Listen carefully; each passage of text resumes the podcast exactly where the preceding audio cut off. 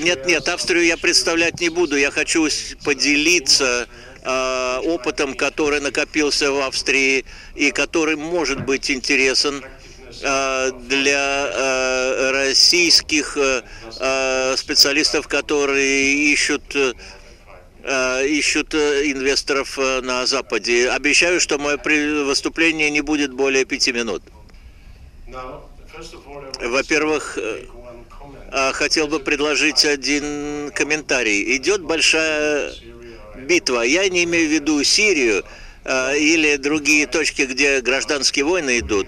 Нет, э, сражение идет о другом о попытке притянуть, э, привлечь самых лучших возможных специалистов, самые лучшие инвестиции для инвестиций.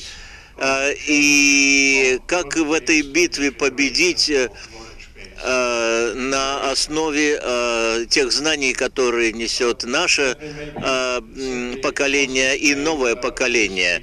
Я объясню это на простом примере нашего австрийского агентства по инвестициям, ABA. Оно работает под эгидой Министерства экономики. Это маленькая группа, которая работает по всему миру. И мы стараемся привлечь из года в год инвестиции в Австрию и э, примерно на 500 миллионов э, э, евро в год набираем. При этом новые вакансии составляют тысячу-две тысячи рабочих мест в год. Наш опыт говорит о следующем. Феномен состоит в следующем. Многие говорят о том, что Россия изолирована, что Россия Э, так сказать, борется со всей международной экономикой, но хочу с вами поделиться одним наблюдением. Э, российские инвестиции за пределами э, России вот как выглядят. Это общественно общедоступные данные из Российского национального банка, и они показывают, как российские инвестиции в разные страны себя ведут за последние годы. Э, вы видите, что Германия, Великобритания, Франция практически никакого изменения не показывают. То есть новых инвестиций в эти страны не происходит. А Нидерланды, э, с другой стороны, наглядно показывают, как действительно э, инвестиции из Нидерландов, российские инвестиции утекают. Но есть другая страна, в которой а, российские инвестиции в бизнес а, активно растут. Это как раз Австрия. Похоже, что мы что-то правильно делаем. И эта кривая показывает наглядно, что российские инвесторы в Австрию пришли, а, примерно 600-700 российских компаний которые принадлежат русским или принадлежат российским же компаниям, большие компании, например, Сбербанк, Лукойл, Внешторгбанк, а, и много, конечно, очень маленьких компаний. А в чем наш опыт состоит? А, один из а, результатов – это тот самый феномен, о котором а, многие говорят. Э, новое индустриальное развитие, индустрия 4.0. Но дело не только в этом. И здесь, э, конечно, и робототехника вовлечена, и э, электронное здравоохранение, то есть те самые новые отрасли, базирующиеся на новых знаниях и эффекты, связанные с глобализацией. По сути дела, вопрос в том, как привлекать иностранные инвестиции и как с этими вызовами новой экономики, новой технологии справляться. Вопрос прежде всего в ответственности. Что вы делаете? Что Э, э, вы, например, вы, например, занимаетесь глубокой заморозкой, но что делать, если у вас у вас э, дом полон быстро замороженными гамбургерами. Как вы будете существовать? Э, нужно уметь справляться с этими новыми решениями и вызовами. А есть еще другая группа сложностей, которая связана с тем, что я бы назвал экономикой 3.0. Давайте поговорим об экономике 3.0.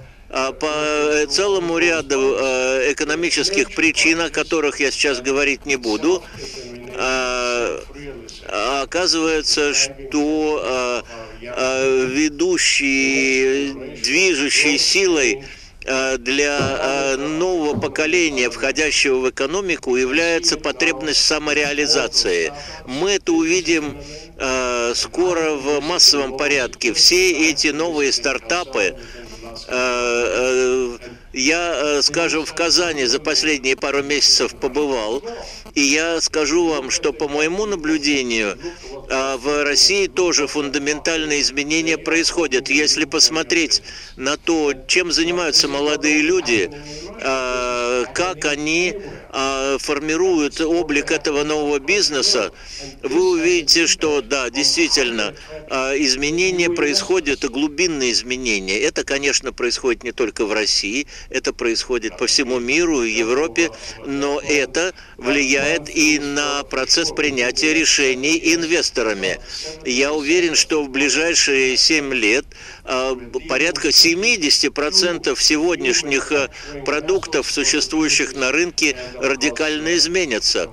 И э, это бросает э, целый ряд э, вызовов программам промотирования, продвижения инвестиций. Во-первых, если посмотреть, давайте не будем говорить о всем том, что здесь на, на написано, давайте только на последнюю строчку обратим внимание вопрос э, для многих, э, э, для многих антрепренеров, для многих предпринимателей в том, а что я получу, если я буду платить свои налоги, что это мне даст.